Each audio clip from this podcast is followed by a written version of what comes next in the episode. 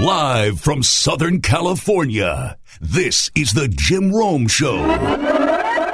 This year, we're finally getting that epic game of quarterback musical chairs that we were promised last year. Remember, 2021 was all that hype, but not much movement. 2022, on the other hand, is total chaos. Russell Wilson to Denver, Aaron Rodgers back to Green Bay, Tom Brady to retirement and back, Carson Wentz to Washington, Mitchell Trubisky to Pittsburgh, Deshaun Watson to court, and then to Cleveland. And yesterday, there were three more decisions. The Colts send a third round pick to Atlanta for Matt Ryan, which means a couple of things. Let's start right there. The Colts are going to start a different week one starting quarterback for like the billionth year in a row. And now there is an opening for a starter in the ATL. Except that was filled in about 60 minutes when the Falcons went with Marcus Mariota. And now that it's clear that the Saints are not going to get Deshaun Watson, they made their move yesterday and they re signed Jameis Winston. So that's two former number one picks overall and a number two making decisions all within about an hour of one another. So if you can't tell, that game of musical chairs is getting close to a finish. So now what are we left with? Like a chair and a half and at least two guys, Baker Mayfield and Jimmy Garoppolo, and they're still playing. Both those guys want new teams, but there aren't too many teams that want them. Indy didn't, neither did Atlanta. So what are we down to? Carolina and possibly Seattle. The Panthers are desperate for a quarterback, but how badly do they want Baker or Jimmy? And if they've got Sam Darnold and they don't want Baker or Jimmy, what's that say about Baker or Jimmy? Seattle has got Drew Lock. So it seems hard to imagine that Frisco would trade Jimmy to a division rival, right? So do they really want Baker? Do they feel like Baker is a big enough upgrade over Lock? And again, what's that say about Baker if he's not considered an upgrade over Darnold or Lock? And what about Jimmy? Does he end up just staying with the 49ers? After all, the guy did take them to an NFC championship game with a busted shoulder. His teammates do love him. Or do the Giants or Eagles want to jump back in? I guess what I'm getting at is this. The Colts were not interested in Mayfield or Garoppolo. They saw Matt Ryan as an upgrade over both of them. And you know what? They're right about that. They are right about that. And it is going to be a little bit weird seeing Matt Ryan rocking the shoe. Then again, watching the Colts the last few years has been all about getting used to seeing different guys rocking the shoe. They're going to have a different week one starter for the sixth straight year. I mean, that is insane. I mean, you have to do what you have to do. And I've always said that it's a quarterback league. Either you have one or you don't. Either you have one or you better get one if you don't. No team proves that more than the Colts. They're always looking for one. They know what I'm saying. Trust me, they're trying their asses off to get a starter that they can count on. Like they really believe they're one starting quarterback away from a Super Bowl. Now, to me, that's obviously not the case. Unless Pinky in his prime is walking through that door, or an Andrew Luck in his prime is walking through that door. The problem is, neither of those things are happening. Pinky is like 60, and Luck got sick of getting his kidney smashed. But since then, check the revolving door. Jacoby Brissett, Philip Rivers, Carson Wentz, now Matt Ryan. Some guys they knew were not going to last forever. Some guys hoped that, or they hoped that would last forever. And one guy, Carson Wentz, they got sick of before he even played a single game for him. What I'm saying is this do not think for a second that Matt Ryan is not an upgrade over Carson Wentz. He is. He is. I know it's been pretty fashionable to bash Ryan for a while, and I know he's older, but here's the thing about Matt Ryan compared to Carson Wentz Matt Ryan isn't Carson Wentz. There is your upgrade. Just by not being the other guy makes it an automatic upgrade. You're not going to be reading anything like this from The Athletic after Wentz gets dealt or was dealt. Quote, as for the Colts, the issues with Wentz stretch back to before the season began, one source said, and over the course of the year, some grew frustrated at what they deemed a lack of leadership, a resistance to hard coaching, and a reckless style of play, which had a role in several close losses this year. End of quote. You're never going to hear that about Matt Ryan. Like, I don't care how old this guy is. I don't care how many times he got sacked last year. He's not going to show up with a quote, lack of leadership, a resistance to hard coaching, and reckless play. You're not going to have to worry about this guy being a dumbass or lazy or whatever else the Colts thought of Wentz. Ryan is a guy that you can trust. Now, I'm not going to go as far as to say he's the second coming of Peyton Manning or Andrew Luck. But the guy did throw for nearly 4,000 yards last season with an all time terrible roster. The guy can still play some ball. Which brings me to the Atlanta Falcons and their offseason. Because Atlanta has had a pretty horrific offseason. Their best receiver gets busted for betting on Falcons games. Fail clown. Atlanta. Fail clowns. Fail clown. This fail clown is out for the season. Another receiver left for Tampa Bay. Their leading tackler and pass rusher gone as well. Then they go all in trying to get the defendant of 22 lawsuits. And they whiff, they miss on that. And then they end up pissing on the face of their franchise in the process. And now they have to get rid of him too. And only then, only then do they finally get around to hitting the reset button. And only then do they get around to finally admitting we are rebuilding. And in getting rid of him the way they did, they're taking a $40 million cap hit. If that sounds big, it's because it is big. It's the biggest cap hit in NFL history. More than 7 million bucks more than the previous worst cap hit, which was, wait for it, Carson Wentz. They had the fourth pick in the draft last year, but instead of using it on a quarterback, they went with Kyle Pitts. I mean, don't get me wrong, really talented dude, but pretty tough to maximize a tight end if you do not have anybody who can throw it to him. So the Falcons had one of the all time worst rosters last year, and it's going to be even worse this year. And yeah, I know, I know. They brought in Marcus Mariota, and that he and Arthur Smith worked together in Tennessee. But what about that? Was that not the year that Mariota lost his starting job to Ryan Tannehill? So what's this about? A reunion in Atlanta because there's familiarity? But it wasn't like those were the good old days for Marcus, right? The Falcons winning seven games last year was incredible. The Falcons winning three games this year will be a miracle. Back to Indy for a minute. I'm not saying it's a permanent fix, far from it. But as far as band aids go, I do like it. Wentz opened up a massive wound in that team, and Ryan's the kind of guy that if he can't close it, he can at least stop the bleeding. In the meantime, the fail clowns Fail clown. are bleeding out altogether. I don't understand who that. So, this little game of musical chairs is about to stop. And the question is, where is Baker going to end up? Where does Baker sit down? Where does Jimmy G sit down? Then what? And you know what? Like I always say, I have not been giving myself enough credit lately because none of you do. So it's up to me to give myself credit. And I have not been giving myself enough credit lately. So credit to me, for real.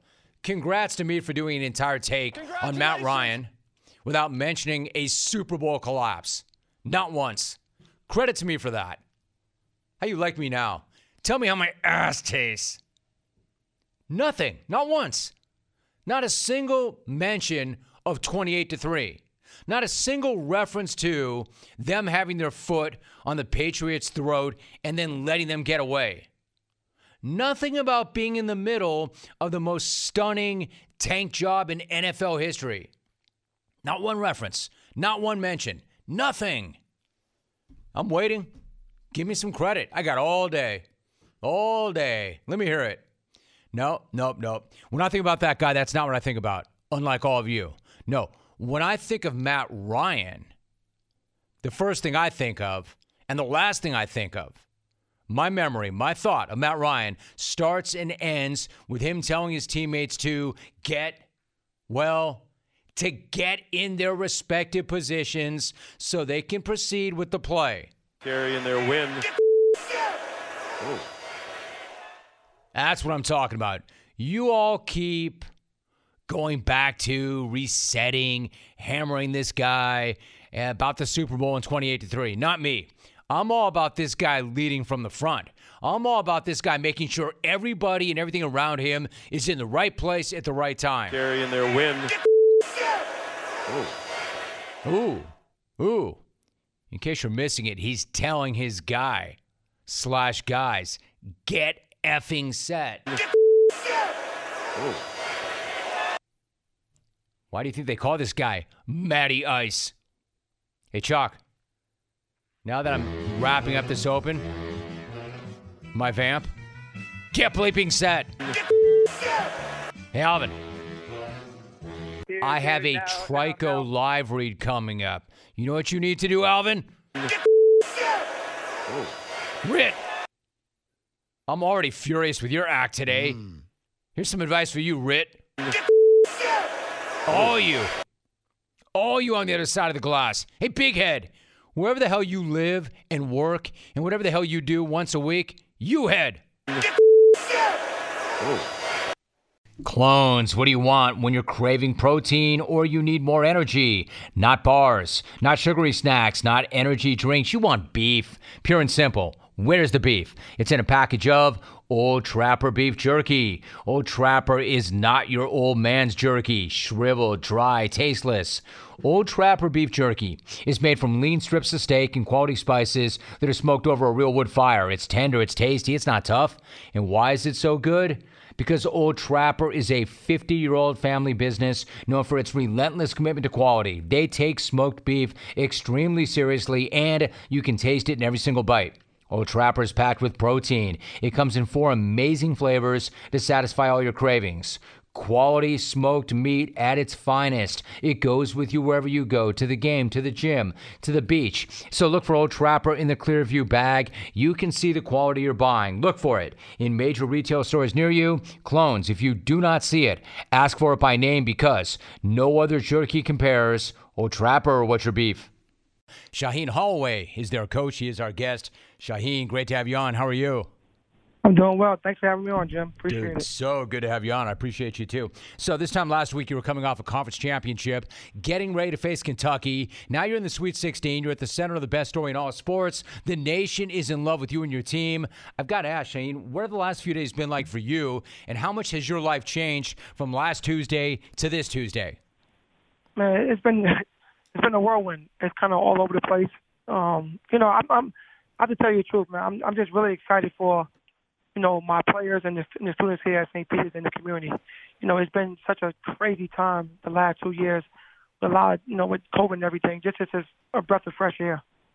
Yeah, I mean, the thing, it really is a breath of fresh air. It's so great to see the games and to see people back in the stands and then to see what you're doing. Like, people have heard this story, but I want to be very clear about this. You have one of the smallest budgets in Division One basketball. it's one of the toughest jobs in the game, but you're in the Sweet 16 after beating one of the all time Blue Bloods and one of the best mid majors. Shaheen, here's my question. I mean, does it feel like it's a great story to you and you're this great Cinderella, or are you and your dudes just going out and doing what you all do? You know what? To tell you the truth, you know, you just said it. You know, we just going out doing what we, we do. You know, to everybody else, it's a Cinderella story. To everybody else, it's great. And don't get me wrong, it's great. But you know, this is what we do. Like we just go out there and just and just hoop, Jim. Like we don't worry about the name on the front of the jersey. We just go out there. The guys just have fun. We do what St. Peter's do, and then we get after it. That's it. Shaheen Holloway, my guest. Now, that doesn't mean, though, that people aren't right when they say it's a hard job. It's a really hard job that you took, one of the toughest jobs in college basketball. So, my question is why then take that job? What made you feel like you could have success in that spot? You know what? I'm a competitor, right? You know, um, my whole career as a player, as a coach, people telling me, you can't do this, you shouldn't do this, you shouldn't do that. I always, always bet on myself, always. Um, and when you and when you, when you bet on yourself, you know, things happen the way you want them to happen. You know, I I I vision myself being in this, this position years and years and years ago. Right? I put the work in You know, I was assistant coach for 13 years. You know, I thought, you know, I was ready. And when the opportunity came, it was close to home. I didn't have to move. I knew it was going to be tough. tell you the truth, I didn't know it was going to be that tough, but I knew it was going to be tough. But I, I believed that I could do it, and you know, and now we're here. So what's it feel like? Like you visualized it, you put in the time, you always believe in yourself, you bet on yourself, that bet's paying off. So it's all come to fruition, and you're not done yet, by the way, but it's coming to fruition. Does it feel the way you thought that it would? No, I'm, to be honest with you, I don't I don't have the feeling yet. Like I'm I'm numb, right? Because everything is happening so fast and so quick. You know, you you win a conference championship, then you know you got a selection Sunday. You know, you get you know all excited about that. Then you find out you're playing Kentucky, right? right, and then and then you know you got a couple of days of practice, and you you leave, and now you're down there at the NCAA tournament, and then media and this and that and this, and you play, and then you win, and then you get ready for the next game, then you win, then you come back home, and then it's like nonstop. So I really haven't got a chance to really even think about what we did yet, and I think that's good for my guys because I don't, I don't want them to think about it yet. I want them to still be in the moment and still be hungry and still want to go out there and prove themselves. Yeah, it's an amazing response, Shaheen, in the sense that people always talk about how it's a whirlwind or it hasn't sunk in. But the fact is, it's a whirlwind and it hasn't sunk in, right? There's like so many things happening, so many amazing, intense things happening so quickly that I would imagine you're right. It hasn't sunk in. I'll tell you what I've been struck by. Time and time again, your players do not blink. They don't flinch. They don't take a step back. They never seem to panic in the pressure packed moments. How do you explain that? Like, how much of that is innate and natural? And then how much of that is what you and your staff have taught them? Well, you know what? I'll be honest with you. You know, that's you know, that's who I was as a player. That's who I'm as a person. I don't, you know, I don't back down on things. I, I love the challenges. I recruited guys for that reason. So, like, if you want to come play for me, like, you got to be mentally tough. You know, you, you got to love the game of basketball, and you got to want to be be coached. You know, I coach with passion. I coach with heart. So I want guys like that. I want guys to not be afraid of the moment. You know, so when you know, last week when I was asked that question about Murray State and those guys being physical and trying to bully us. I was like, no, no, this like my guys ain't backing down. I got guys from the East Coast, New York, New. I got guys from New York, New Jersey. These guys ain't backing down nothing. They don't back down to me. So you think they're gonna back down to somebody else? It literally was one of my favorite quotes in a long, long time that I've got guys from New Jersey and New York City. We're not backing down. Explain this for those who are outside the area. Like, how would you describe basketball players from New Jersey and New York City? What kind of toughness does it take to succeed as a baller and a hooper in Jersey and the city? Well, you know what? You know, there's, so many good players in this area, right? Um, so, like, literally, you have to have some type of toughness, some type of swag to to play that's how competitive it is around here. And there's so many people that are so close to each other, meaning like the same skill set. So if you don't go out there and give it your all and play 110%, like you're gonna get get embarrassed around here. You know, so when people take that person, they got, they got pride, and that's what I like about this area. Like it got these kids have a lot of pride. Like they wasn't going out there to get blown out. They wasn't going out there to just be happy just to be in a tournament. Like these guys were going out there to try to prove themselves. I got guys on my team that, in their mind, now I'm gonna say this in their mind, they think they they they think they belong at Kentucky. Uh, dude, no, I understand exactly what you're talking about. And if you find five or seven or 12 or 15 of those guys who feel like they've been overlooked and they take it all personally and they've got that giant chip on their shoulder, man, you yeah. can take on and overcome a lot of stuff, right? Absolutely, and that's what and that's what this team. You know, this, this team played with a tremendous chip on their shoulder. I got 15 guys that they get recruited that did not get recruited highly. Some of them didn't have any scholarships. You know, and you know they take they take that personal, and that's something that you know I instilled in them as well. You know, I got six guys that's been with me from day one, and those guys understand who I am and understand the culture of this team, and that's what they, they take on the court. Right. So Shaheen, you were not that guy, though. I mean, you were that guy. Don't get me wrong, but you were a great player. You were a three time All Big East selection at Seton Hall, so you weren't necessarily that guy was overlooked, or did you feel like you were that guy coming up? Like, how have you maintained that ferocity and intensity when you had that really good college career as a player? Well, you know, I kind of was that guy from my height, right? I'm 5'10, right? And when you're 5'10, you know, people always say, well, you can't do this because of this. You can't do this because of that. So to me, I took that as, you know, okay, I'm to show you. So I always had that competitiveness, always had that fireness in me to prove myself. And at every level, high school, college, playing overseas, playing pro basketball, and now even coaching. Right, I have that same same fiery coaching. Like I want to be a good coach. I don't want to be one of those people where, you know, when I was assistant, people like, oh, he's only a good assistant. He can't be a good head coach. Oh, he's only a good recruiter. Like, no, I'm gonna show you I could be good at everything I do if I put the work into it. So, do you think, in your personal opinion, can you dominate anything without taking it at least personally to a certain extent? I mean, it, don't all the great ones take it personally? I mean, think about it, Jim. Think about think about you. Think about your show. Think about where you came from. Think about all the shows that you've been on. It's a competitiveness. Like you competing against someone else who's doing the same thing you do. So you have to have that competitiveness. You have to have that fireness. You you, you have to have that passion on what you're doing in order to be successful. Correct? Correct, man. Why do you think I asked you that question? I wanted to hear it again. 100%. I, I mean, in every single walk of life. Shane, you know this. Of course, the great ones take it personal. Of course, they have a chip on their shoulder. How the hell do you think you get up every single morning and go to battle without taking it personal or having at least some sort of a chip on your shoulder? I've never understood that. Like, there are really gifted people, really smart people, really talented people. But if you're going to grind and stay in the fight for a long time, I really think you have to have that chip. You have to. One thousand percent. One thousand percent. And it's not. And people people understand they, they get it mixed up. It's not a cockiness. It's not a confidence. It's just something that you out there every day fighting. Think about it, man. Think about the industry I'm in and the industry that, that you're in. This, this coaching business is, is, is, is backstabbing. The industry that you're in is backstabbing. So you got to come up every day with fresh new ideas to keep to keep the people attention. That's it, well, dude. I got to do the same thing with my players. I got to keep my players. So I got to have a certain edge. Exactly right. It's it's ruthless too. And to your point, it's it's just not arrogance and it's not cockiness. And by the way, also having a chip on your shoulder does not mean you're a bad guy or a bad person.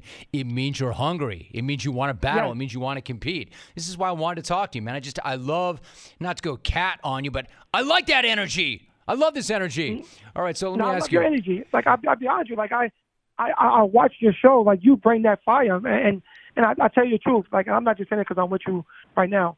Like if you don't have that, I tell my players this all the time. If you don't have, it's so funny. If you don't have the, the Juice. compassion and the juice, how can you play the game of basketball?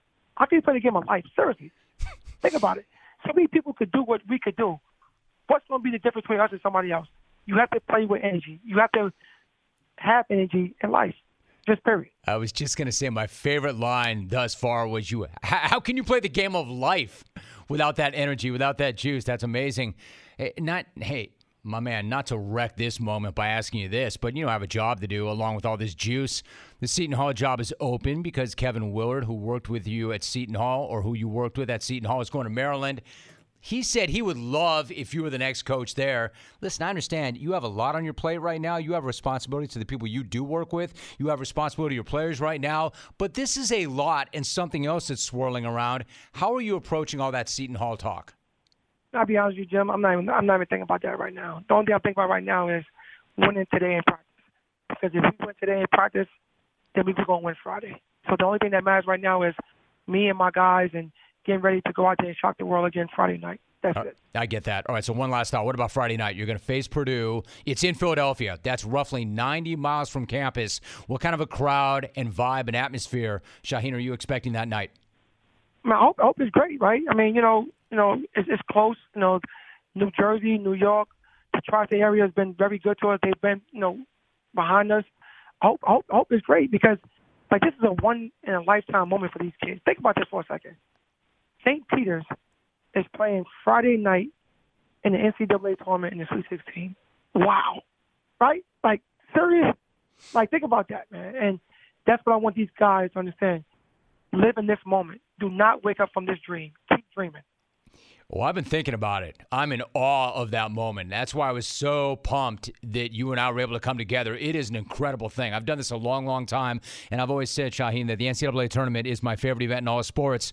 And I've seen some people do some pretty amazing things in that tourney. I'm not sure I've ever seen what we're seeing from your school and you're not done yet. So yeah, I not only can I think about that for a minute, I've been thinking about that nonstop. So have a tremendous week. It is awesome to talk to you. Awesome to feel the energy, and we will all be watching come Friday night, my man. Good luck. Man, Jim, I appreciate you, man. Keep doing what, what you're doing, man. You know, I, I love it. And thank you guys for having me on. I really appreciate it. I appreciate you so much. Oh, yeah, I love that sound.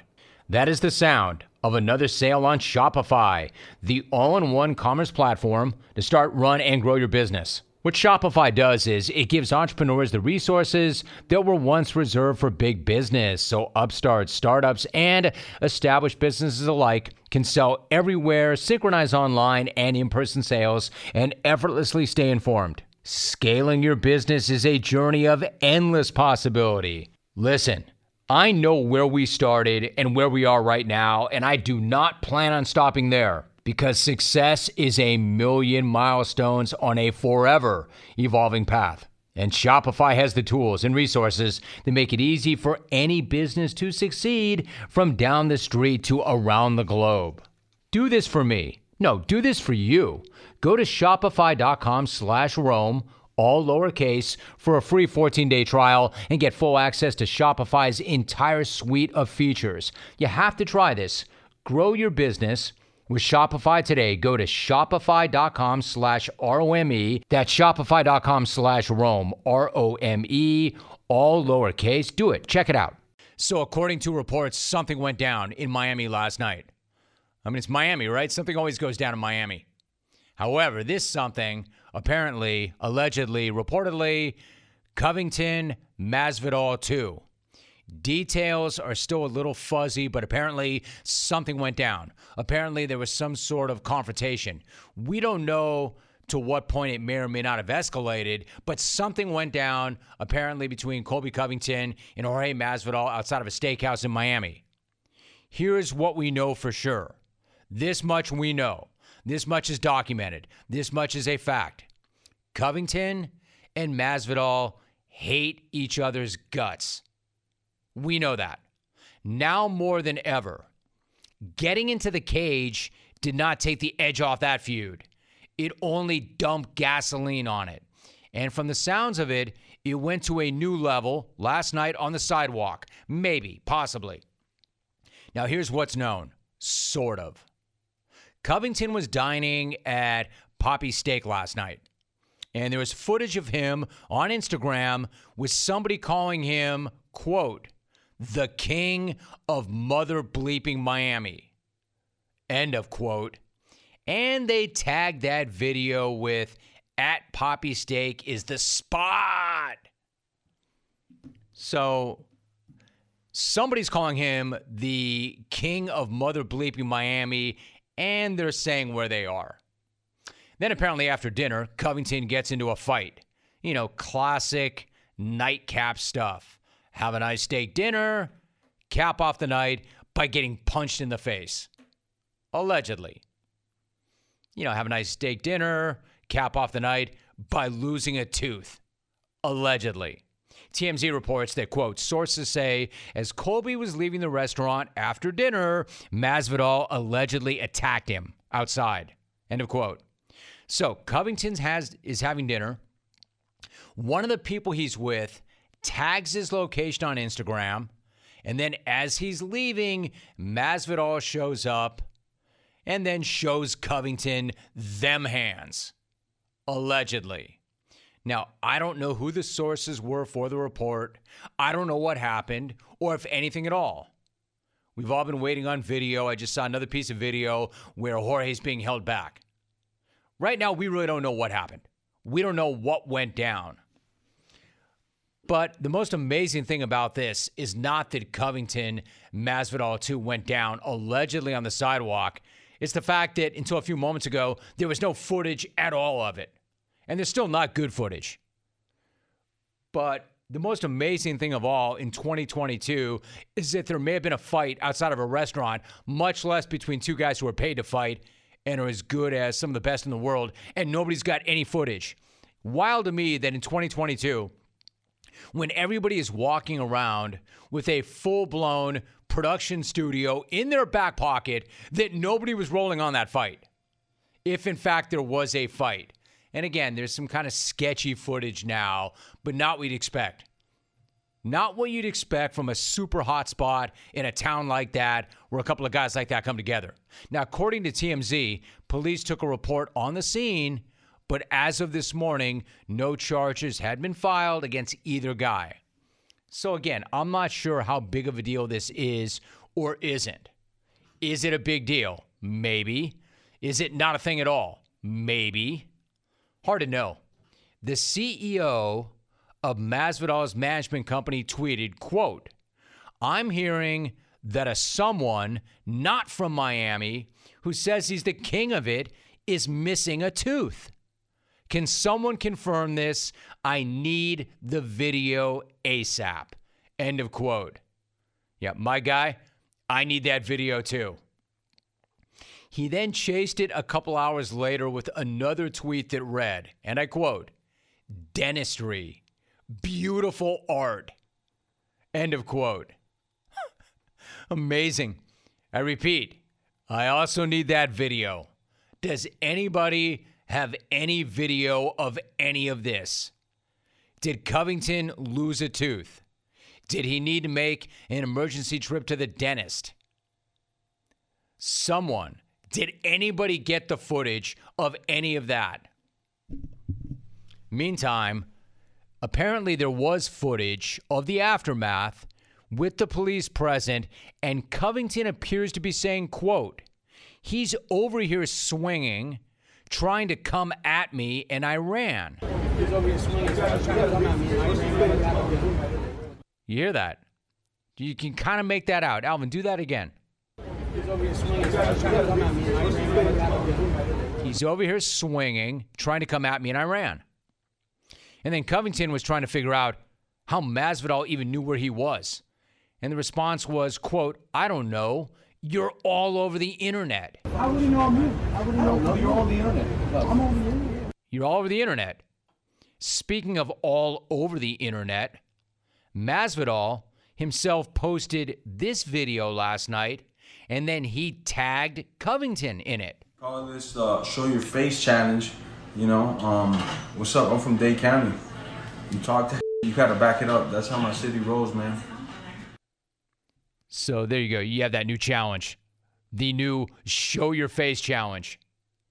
The "Show Your Face" challenge, like show your face, because you know I broke it, so show it, and then be sure to tag the dude of the face that you allegedly broke.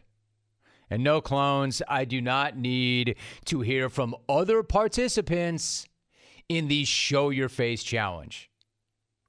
A pineapple factory did not issue the Show Your Face challenge to Norv Turner before it exploded. Damn, Rome, I was going to do that. Yeah, I know. I know. You've been doing that for 25 years. I know you were going to do that. I also do not care to hear from the nail gun factory and the fact that it hit EJO with the show your face challenge. Show that face also did not happen. Damn it, Rome. We can't do anything anymore. No, I'm not saying you can't do anything. I'm just saying don't do those two things. Now, I know it's not going to do me a hell of a lot of good to say it, but I'll just say it anyway. Don't do it. Don't do it. Now, I don't know exactly what did or did not happen. If this did happen, it's like the least surprising thing ever. After losing to Covington in the cage, Jorge flat out said if he sees Covington in the streets, quote, this idiot talked about my kids. He's still a guy. If I saw him in the streets, I'm going to give him everything I got to break his bleeping jaw. End of quote. Like, here's the thing I get it. I get that these two dudes absolutely hate each other. All you had to do was listen to Masvidal when he was on this show a couple of weeks back to hear how much he hates Covington. the guy's uh, a charlatan, and I can't wait to expose him come March 5th. You know, he says a lot of the same things that I say about him. He says about me, but yet nobody in this sport is talking bad about me like that. There's nobody in the sport that I owe money to. There's nobody in the sport that that's going around saying I'm a two-faced piece of crap, but him, the one that everybody. It's not just me. If it was just me and him having this bickering thing, whatever, right? But there's numerous athletes in the combat world that'll tell you the same thing. Ask Woodley how he feels about um Colby even after the fights and all that. Ask Jon Jones. Ask numerous wrestling coaches and wrestlers from the wrestling community before Colby came over to MMA what they think about this individual, you know? So he used to frequent a lot of spots to eat at back in the day. And when we were having the turbulence, um, when it first started that he was going public about it, I just started going to these places to see if I could just have a heart to heart with him face to face. Guess what? He stopped going to those places once he found out I was looking for him, you know? So I definitely believe he's a coward. So I don't know if Jorge was looking to have another face to face with him last night, or heart to heart, I should say. But he did know where he was and he found him. And I'm guessing Jorge probably hates him more now than ever before since Covington did get over. I mean, it it has got to kill Jorge that Covington talked all that junk and then backed it up and won. And then hearing him get called the king of mother bleeping Miami. Knowing Jorge the way I know Jorge, that also was a reason to go. Listen, you know I love this guy. You know this is a huge Masvidal house. I love his story. I love our conversations. I've made that so clear. I love the guy. Part of the reason I love the guy is how he came up. And of course, I didn't come up like that. This dude is running on a completely different fuel than the rest of us. And I'm sure there's a code to the streets, especially those streets, that none of us would ever, ever understand. But if it sounds like I'm setting it up for a butt, it's because I'm setting it up for a butt. I love Jorge but you can't attack a guy on the street when he's coming out of a restaurant. I don't care how much you hate that guy. I mean, you just can't do it. And it doesn't matter that Jorge said that he would do it. Like, you can't say, well, I said I was going to do it. So don't be surprised when I did it. You can't just say, I warned the guy and he should stay the hell out of Miami or this is what's going to happen. You can't say, I didn't ambush the guy. I said I would do it. I told everybody I would do it, and then I did do it it's not a good enough rationale. There was a time and place, and I hate to say it. I hate to say it because I really was pulling for the guy, but the time and place was in the cage. And it sucks for Jorge that Covington got over, but he did. If you want to settle it, get back in the cage. You got to fight the guy in the octagon, not outside of a steakhouse. But I'll give Jorge credit for one thing. At least it was not inside the steakhouse. Now, that would have been some video.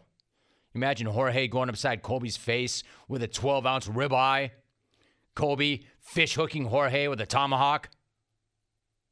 The mat, Urgh! restaurant floor stained with chimichurri and gremolata.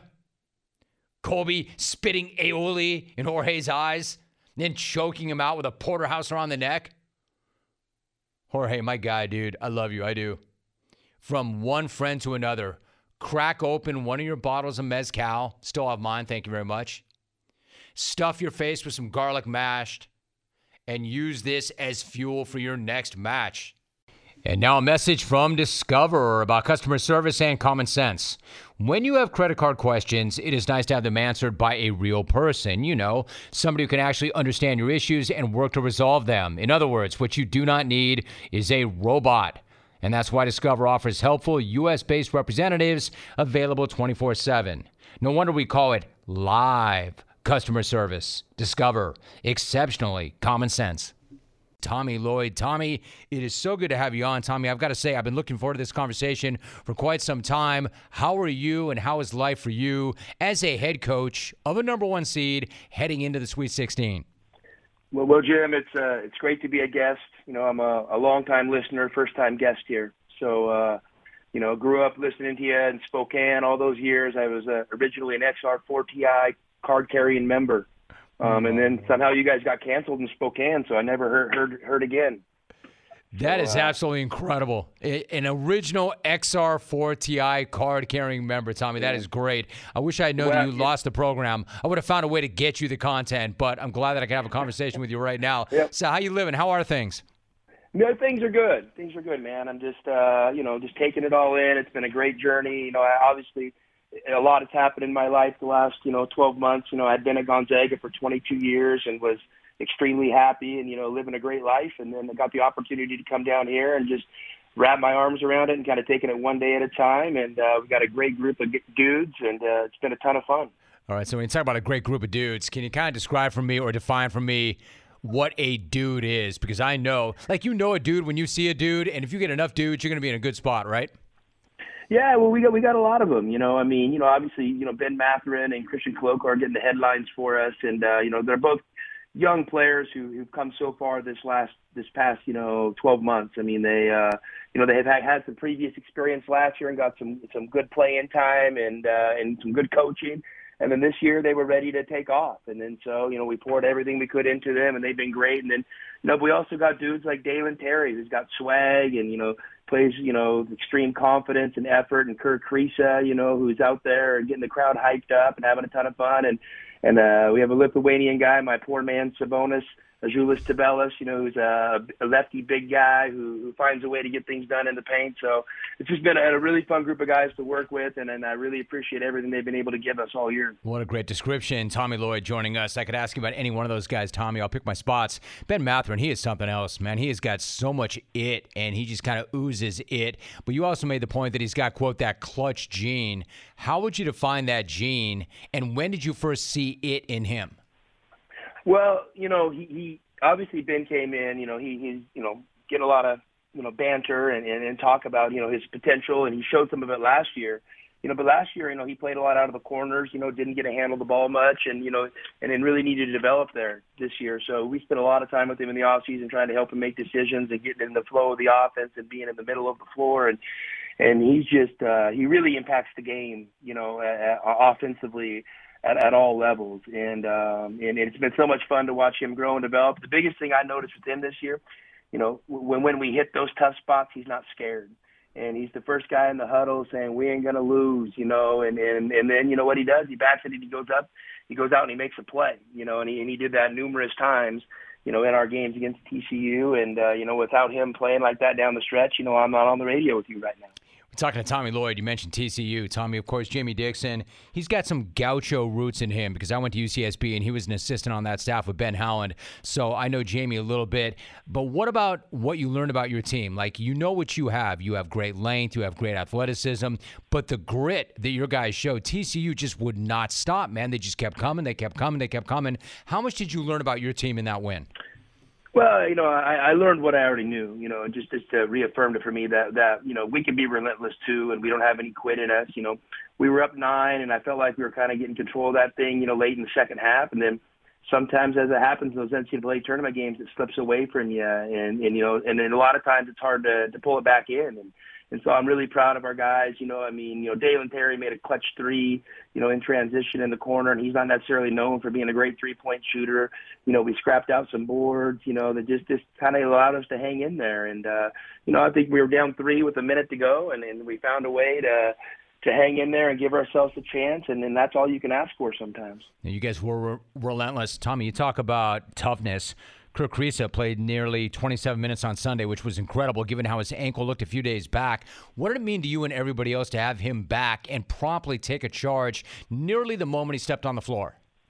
Yeah, I mean, he that's him. I mean, he's uh, he's a scrapper deluxe, and uh, you know he plays and he plays with his heart and his emotions on his sleeve, and and he's our emotional leader. And, and just to get him back, get out of there, and what I loved is he walked out on the court and without even doing anything, he started waving his arms, you know, to the crowd to get up and get into the game. And uh, you know, you need that spirit and that energy. You know, basketball is a game, you know, that's played best with emotion, and uh, and and he's our emotional leader. And you know, I think he was one for ten from three you know, which I don't think I don't know if that'll happen very often. And uh, and you know, but I think he had like a plus 24 plus minus in like you know those 27 minutes. So scoring three points and having a plus minus like that shows you what he means to our team. We're talking to Tommy Lloyd. I'm just jumping around a little bit, Tommy, but I had Kelvin Sampson on the show about a half hour ago. He was talking about how well coached your team is, how fluid you guys are offensively. So when you watch film on Houston, what do you see? I mean, again, I'll pay him the same compliment. They're they're extremely well coached and well drilled. I mean, it's uh, you know they they they they max out everything in the effort areas and and that's impressive because that's not easy to do. So you know anytime you're going to play a kelvin sampson team you know you're going to be in a bare knuckle boxing. It's, it's what it's going to come down to and uh and it's going to be a game where if you can't match them in the toughness areas you're probably not going to win. So um you know he's done an incredible job there and uh you know obviously we know we got a formidable opponent you know in san antonio on thursday and we're just going to go down there and give it everything we got You know, if I'm not mistaken, he said the exact same thing about you. He used that exact same phrase. They're well drilled. Tommy Lloyd is my guest. You know, Tommy, you mentioned your time in Gonzaga and how you had such an amazing time there. You and I could have a whole conversation about that. But I'm curious, what did you take from that experience and your time with Mark Few that you've applied to your approach in the tourney? You're your own guy, of course, but what did you take during that time, come this time of year, tournament time, that you can use now? Well, you know, just you know, having been around Fewy for you know 22 years, like I was, you know, you you probably you learned a lot by just osmosis, and uh, you know, and obviously he and I are really close. I mean, our families are best friends. Our kids are more like cousins than uh, than friends, you know. So um, we're extremely tight. And I, I just think you you learned how to, you know, first be a class individual. That's number one. Second, you know, your your job is to make sure your players play with maximum confidence in, in those moments. So what can you do to build them up? Because you know you're you're, playing under a, a microscope. You know there's a ton of scrutiny, and, and you want your guys to go out and play loose and and, and free and, and and feel like they can be themselves. And so you know to just I just learned all that stuff from him, and and just the way he treated players. You know especially leading up to games. I mean it was all about you know going out on the court, being able to give max effort and max confidence, and uh, and making sure no one's uptight. I mean, Tommy, there's a lot of talent on this on this roster, but th- what you've accomplished is amazing. This is not an easy thing. Like when you arrived, the program, of course, was in a tough spot due to an NCAA investigation. COVID was still an issue throughout the country. Eight guys had entered the transfer portal. Never mind how did you do this, but how did you even approach this? I mean, day to day. You know, I mean, uh, day to day. I'm not a huge master plan guy. I mean, obviously, you, you kind of know the direction you want to take things, but I just tried to make one good decision and then stack it up and follow with another good decision. And uh, I mean, I felt that that's all I could do. Um, you know, you, I think sometimes if you get too far out ahead of yourself, you might skip steps and um, and, and and really not be as agile and, and and mobile as you need to be, you know, throughout the the building process. So I wanted to remain agile and and you know when I when I saw something I thought needed my attention, I wanted to be able to take my attention there. I didn't want to have many blind spots. So um, it, it's been a ton of fun. I mean, listen, I'm literally sitting at Lute Olson's desk right now. I mean, you, you got to be freaking kidding me, you know. So um, sometimes you got to step back and pinch yourself, you know. But then the next thing you got to do, you got to hit yourself upside the head and act like you know what you're doing. So um, it, it, it's been awesome, and we love Tucson, and you know I love my years at Gonzaga, and I'm thankful, you know, for those years because I think they've helped prepare me for this, and, and I look forward to having a hopefully a long term great future here in Tucson. It's amazing. Before you go, Tommy, the, the Arizona family, like, uh, it's an amazing family. And this goes way, way back. I can remember when Lute was there and they were going to the Final Four, and I would have guys on. And I mean, every alumni feels like they've got the strongest alumni. You come from a program that has such amazing tradition now and pride. But what about that U of A family, that Wildcat family? Can you put into words what that's like exactly yeah, now to be I a mean, part of that family? They've been amazing. You know, um, you know they've welcomed me with open arms. You know, uh, I've got great relationships. You know, I mean, you know, y- yesterday I did Tom Tolbert's show, and he talked about a character and a great guy, and you know, and in constant contact with Steve Kerr and and all these guys, and uh, and just all the former players and the alumni and, and the boosters have been amazing, and and just welcoming us here and letting us do our thing and kind of letting us build it you know, the way we want to build the program, and they've been 100% supportive. So, you know, I'm, I'm, a, I'm a lucky guy. There's no doubt about that. Tolbert's one of my best friends in the world. There's nobody like him. He's Tolbert's the guy, Tommy, that not only came to my wedding, but was back in our wedding suite and emptied the in-room minibar, drank all the liquor in it the night we got married. So I, I know what you're talking about. And if you know Tolbert, that probably would not surprise you at all that that's definitely par for the course. And he told me he's gonna he wants to make me a craft beer drinker, and he said there's a lot. He's gonna show me he showed me some good craft beers, and I told him I didn't know there was such a thing. I just said, you know, I'm good with a a good cold PBR right out of a cooler, you know, and uh, so not trying to get tricky down here in Tucson. My man, I appreciate that a lot. Tommy Lloyd's the head coach at Arizona, and they've got Houston coming up on Thursday. Tommy, I really, I mean this sincerely. I've been looking forward to this conversation for a long, long time. It lived up to the hype. I really appreciate you. Great to have you on the show. Good luck on Thursday. Keep it going, and really nice to talk to you. Okay. Th- thanks, Romy. Have a good one. Clones, what do you want when you're craving protein or you need more energy? Not bars, not sugary snacks, not energy drinks. You want beef. Pure and simple. Where's the beef? It's in a package of Old Trapper beef jerky. Old Trapper is not your old man's jerky. Shriveled, dry, tasteless. Old Trapper beef jerky is made from lean strips of steak and quality spices that are smoked over a real wood fire. It's tender, it's tasty, it's not tough. And why is it so good? Because Old Trapper is a 50 year old family business known for its relentless commitment to quality. They take smoked beef extremely seriously, and you can taste it in every single bite. Old Trapper is packed with protein. It comes in four amazing flavors to satisfy all your cravings. Quality smoked meat at its finest. It goes with you wherever you go to the game, to the gym, to the beach. So look for Old Trapper in the Clearview bag. You can see the quality you're buying. Look for it in major retail stores near you. Clones, if you do not see it, ask for it by name because no other jerky compares. Old Trapper what's your beef? Pro days and the like. Pitt had a pro day. You know what that means, don't you? Pitt Pro Day was yesterday, which means it was going to be a huge day for Kenny Pickett. Reportedly, every team except for the Rams was there to see the quarterback prospect. Three GMs, two head coaches showed up in person, and they all made the trip for one reason to get a look at them tiny hands. That's right. Time to break out the tiny hands alarm once again, Alvy. Tiny hands. Tiny hands. Time to break it out because Pickett's Muppet mitts were the center of attention yet again yesterday. Yes, we do have an alarm for that too. We have an alarm for everything. Of course, NFL evaluators were there for more than just a hand measurement because literally every other part of their evaluation is more important than hand size, or it should be. But somehow, some way, the hand measurement ripped all the headlines, stole the show, dominated the headlines, and especially because Kenny's tiny paws actually somehow grew over the last two weeks. You heard that correctly his hands experienced a growth spurt in the last two weeks. If you remember now, those mini meat hooks measured in at eight and a half inches at the combine earlier this month. That gave him the smallest hands of any quarterback in the NFL. That also gave him the third smallest hand measurement at the combine since 03.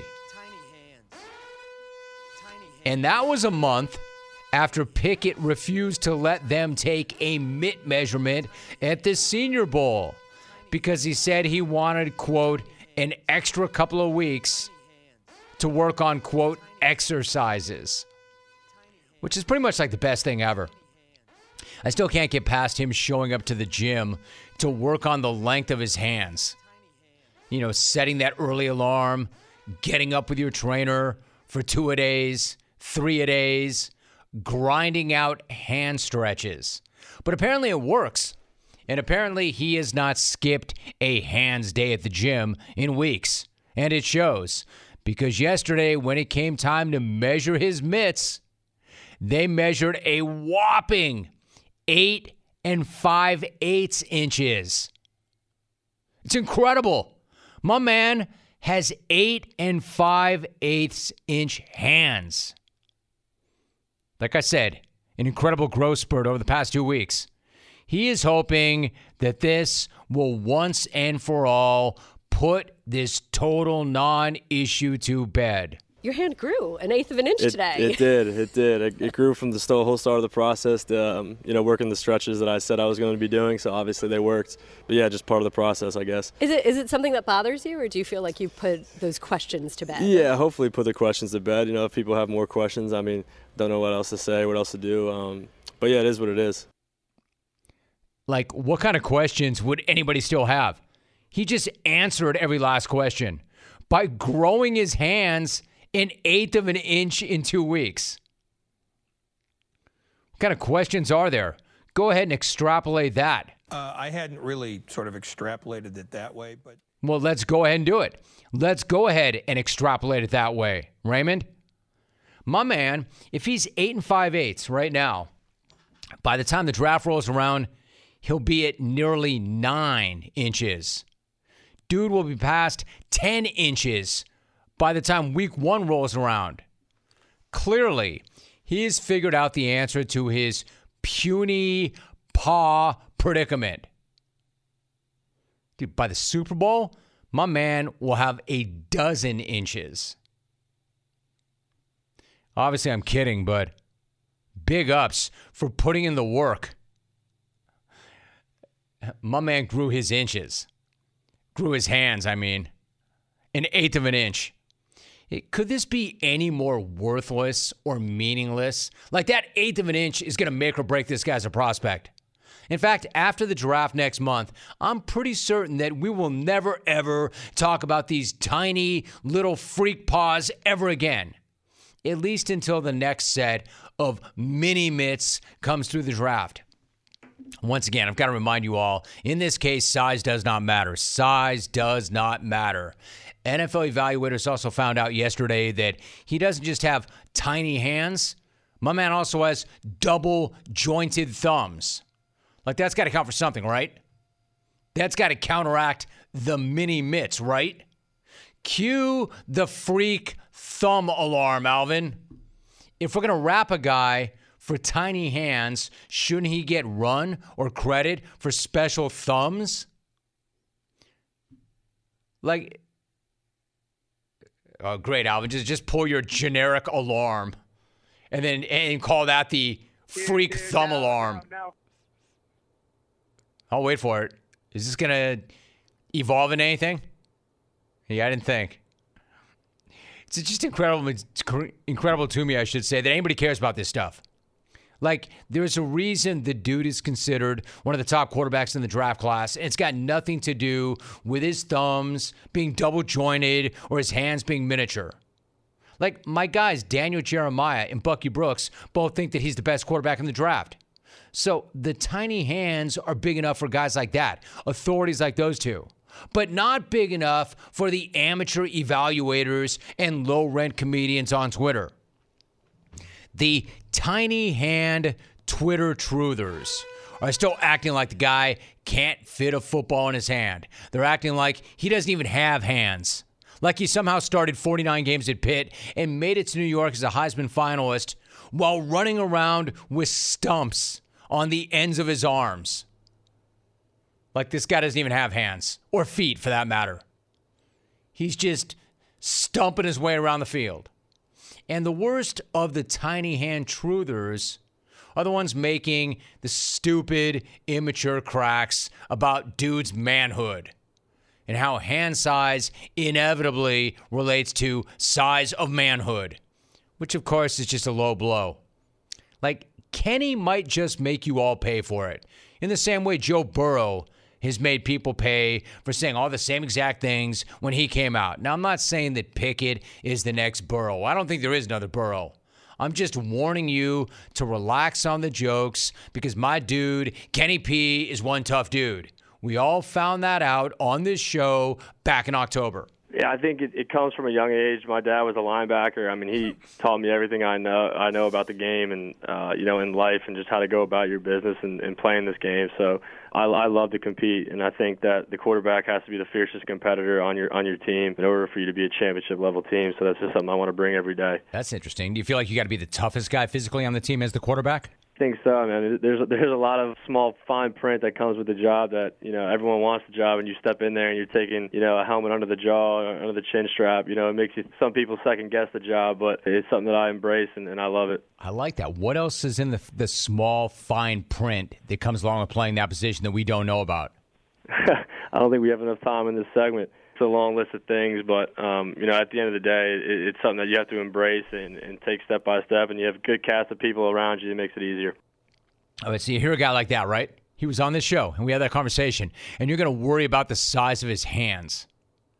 There you go. He was raised by a linebacker. He wants to lead by being the toughest guy in the room. So save your hand size, save your manhood size, save your jokes. I know you have lots of jokes, clones. None of them are funny. Save them all.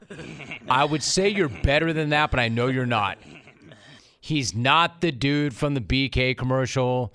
Nobody needs to turn their backs while this guy tries to eat a burger. Whoa, guys, wrong turn. This is BK. Whopper Jr.'s just a buck. Flame bro, fresh off the grill. But I've got these tiny hands, and that big burger's gonna make them look even tinier. What if we all just turn our backs while you eat? Yeah, what if you do that? Or what if you stop making commercials like that and saying things like that?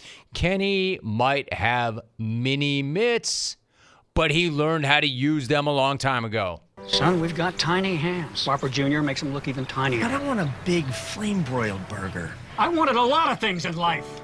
But a man's got to play with the hands he's dealt. Well, there's a valuable lesson. Right, Rit? A man's got to play with the hands he's dealt. yeah, my guy Kenny has gotten pretty far with his so called doll hands. Hopefully, this is the last time I have to talk or think about those freakish little paws ever again. I'm not going to call any BS on any draft measurement listings. We went through this when Kyler Murray's height was in question. But I got to say, how in the hell did he grow his hands that quickly? Is there a special hand stretching exercise? Is there a training regimen? Three sets of 20 finger pulls, knuck cracks to exhaustion? Are we talking about supplements that grow your fingers like Edward Scissorhands? Is he dipping his hands into extremely cold water and then putting his hands in a sauna? Did he go night and day thumb wrestling to build thumb muscles? One, two, three, four. I declare thumb war. Houston v. Arizona, Thursday night in San Antonio. Kelvin Sampson is back. Kelvin, it is so good to have you back on the show. Kelvin, how are you? I'm good, Jim. It's, uh, it's always good to be on with you. That means we're doing good. Well, it's always good to have you on with me, and you are doing well. You're doing really well. In fact, I got to start, Kelvin, with that amazing post-game celebration after the win over Illinois. One of the best ever, where you ripped off your shirt.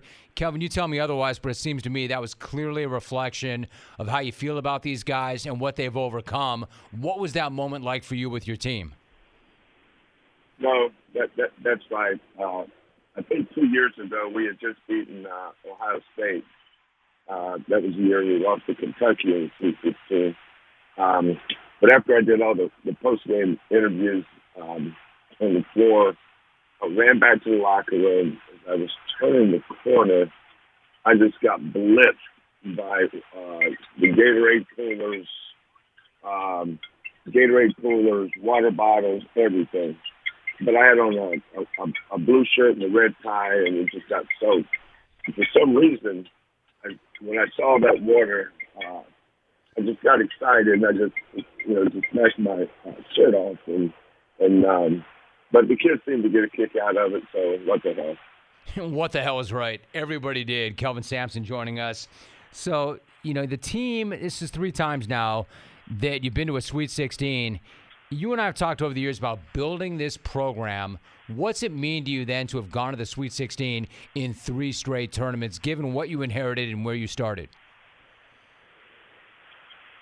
Yeah, it, you know, it's it's, it's uh, gratifying, but it's it's, it's winners' experience, Jim, that, that can't be talked about without talking about uh, the, the people that that was in the trenches with you, and, and it starts with uh, my son Kellen, um, Corliss White, K.C. Beard, uh, my assistant coaches, um, uh, the players that believed uh, in us before it was kind of cool to be a Houston Cougar in this era.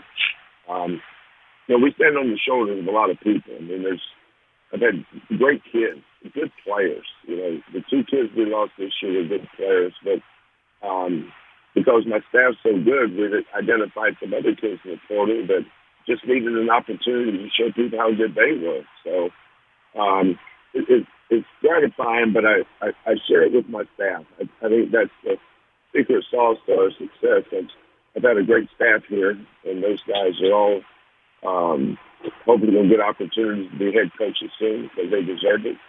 Um, and then we've identified and evaluated the right kind of kids that can play for us, and and they've uh, and just all been awesome. Kelvin Sampson joining us. So, in terms of the players, Kelvin, I could talk about any number of guys, but Taze Moore had a season high 21 in the win over Illinois. You've said that he's the best college athlete you've ever coached, but at the same time, when he arrived from Cal State Bakersfield last year, quote, man, I wish you could have seen him in June. You talk about a fart in a skillet, Lord help me, end of quote. It's an amazing description. What was he like back in June, and how far has he come? Just imagine being at a kid's birthday party and blowing a balloon up as, as tight as it can be, and then turn it loose. You know, it just goes in every direction, hitting the walls, banging back into chairs, bumping kids in the head. He's just all over the place. He, he was he played like an athlete, not a basketball player, but he had this awesome, awesome explosiveness and uh, athleticism about him that if we could just get him to um, uh, quit chasing three rabbits, just chase one. If you chase two or more rabbits, you, you probably won't catch any of them. But if you just chase one rabbit, you can catch him. So we, we worked on him being really good at uh, uh, being in ball screen coverage and understanding the importance of that. Why why we do it the way we do and then we got to understand post, feeding the post and then cutting, uh, then offensive rebounding. It's almost like we took one phase of the game at a time, and he was such a fast learner, uh, and he was, he was so hungry to get better. Uh, so um, he's one of those kids. He's, he's easy to coach. We're fortunate that he came from a program that had a great coach in Rod Barnes at uh, Cal State Bakersfield. Um, but you know, he missed two years because he had five different surgeries on his leg. So he was so far behind because of his injuries, and and it was that was traumatic. Those were traumatic surgeries for him. He got to the point where he wasn't sure he even wanted to play anymore. Uh, so he's he's been through some adversity. I think that you know any any of us that go through personal adversity, if we get up, if we just get up, just get up, and, and keep fighting, something good will happen. And that's why I'm so thrilled. And what you said earlier was true too, uh, Jim. Uh, part of that reaction after the game was um, how far these kids have come. You know, people wrote them off at December, late December when we lost Marcus and um, uh, Tramon and and they and they just bonded together. You know, we had a great leader in Fabian White. Um, Josh Carlton was awesome. Transferred in from UConn. Uh, this, team, this just came together, and um, I'm, we're on a bus right now, literally driving to San Antonio uh, for the game Thursday, and um, um, I, I just love this team. I love being around them. They're, they're great kids, high character kids. They're easy to coach, and uh, it's just a pleasure to be with them. Kelvin Sampson joining us. I like Kelvin what you just said about when you get hit with some adversity, if you can just get up and just fight, something good can come of that. I'm kind of curious. You and I have talked so much about life and what it's been like and the journey. I had Shaheen Holloway on earlier in the program, and he talked about the fact that he always has this energy and he's always looking to prove something. Like you've proven pretty much everything there is to prove, but I still feel like you have that energy and you're looking to prove something still. What is it? Well, you know, sometimes we have to manufacture uh, our competitiveness and get ourselves going. I don't think I've ever had to do that. In terms of uh, the way I was raised, um, um, my dad was a high school coach uh, doing segregation. Um, I, I witnessed some of the stuff that he had to go through. And, and when you have experiences like that early in your life, I think it puts a chip on your shoulder when you you, realize that you're the one that has to outwork everybody else in, in every facet of your your life, whether it's uh, uh, professional, whatever. You, you you have to be the hardest worker. When I was 31 years old, I was a head coach at Washington State, and um, Lute Olson was at Arizona, Mike Montgomery at Stanford, uh, George Raveling at SC, um, Don Monson, and then Ralph Miller at Oregon State. I remember going to my first head coaches meeting. I, I didn't know whether to introduce myself to those guys or ask for their autographs. I mean, I, it, you almost almost had an inferiority complex, and I didn't feel like I belonged. Um, you know, I just thought those those guys are just giants in this industry, and here I am, this little NAIA coach from Montana, NAIA guy from North Carolina, and I think I just always kept that with me, you know, and that's uh, uh, and I think that's helped me stay grounded and realize how lucky you are to have these jobs and that you know somebody else could come in here and do this just like I can because it's, like Shaheen Holloway. Nobody knew how great a coach he was until he got his opportunity. There's a lot of guys out there like that. I just happened to get mine, and it's lasted a long time. But when I leave, somebody else will come in and get an opportunity, and I hope they never forget where they come from. Kelvin Sampson joining us. Kelvin, one last thought, and I know you're on that bus. I've got Tommy Lloyd coming up in the next hour. When you look at his team, what sticks out to you the most? Um, just how well coached they are, how how drilled uh, and fluid they are on offense. You know, a lot of coaches like to run plays or sets. They play out of flow. Everything is a read, and those are the hardest things to prepare for because you don't know what to take away. Uh, that's number one. Then number two is their size. When they they start Koloko seven foot, uh, seven foot, uh, the four man six eleven. They take out Koloko and put it in the seven one kid and Ballo. Um, and we haven't even started talking about uh, uh, Mathurin, who's uh, an elite, elite, elite player, scores at all three levels. You know, I was in the NBA for six years, so I know what an NBA player looks like. But he's an NBA starter. He's going to start to whatever team he goes to, and he's going to get better too. He's you can tell that kid's got a lot of improvement uh, in him, and he he may be the best guard in college basketball. And teams on the left coast, the west coast, I, I've never felt like they've ever gotten the proper due. Um, I know that because I was a head coach in the Jackson then uh, at the time. Uh, if, if he was at Kansas or, or Duke, he'd be the national player of the year. There's no doubt in my mind. Good night now!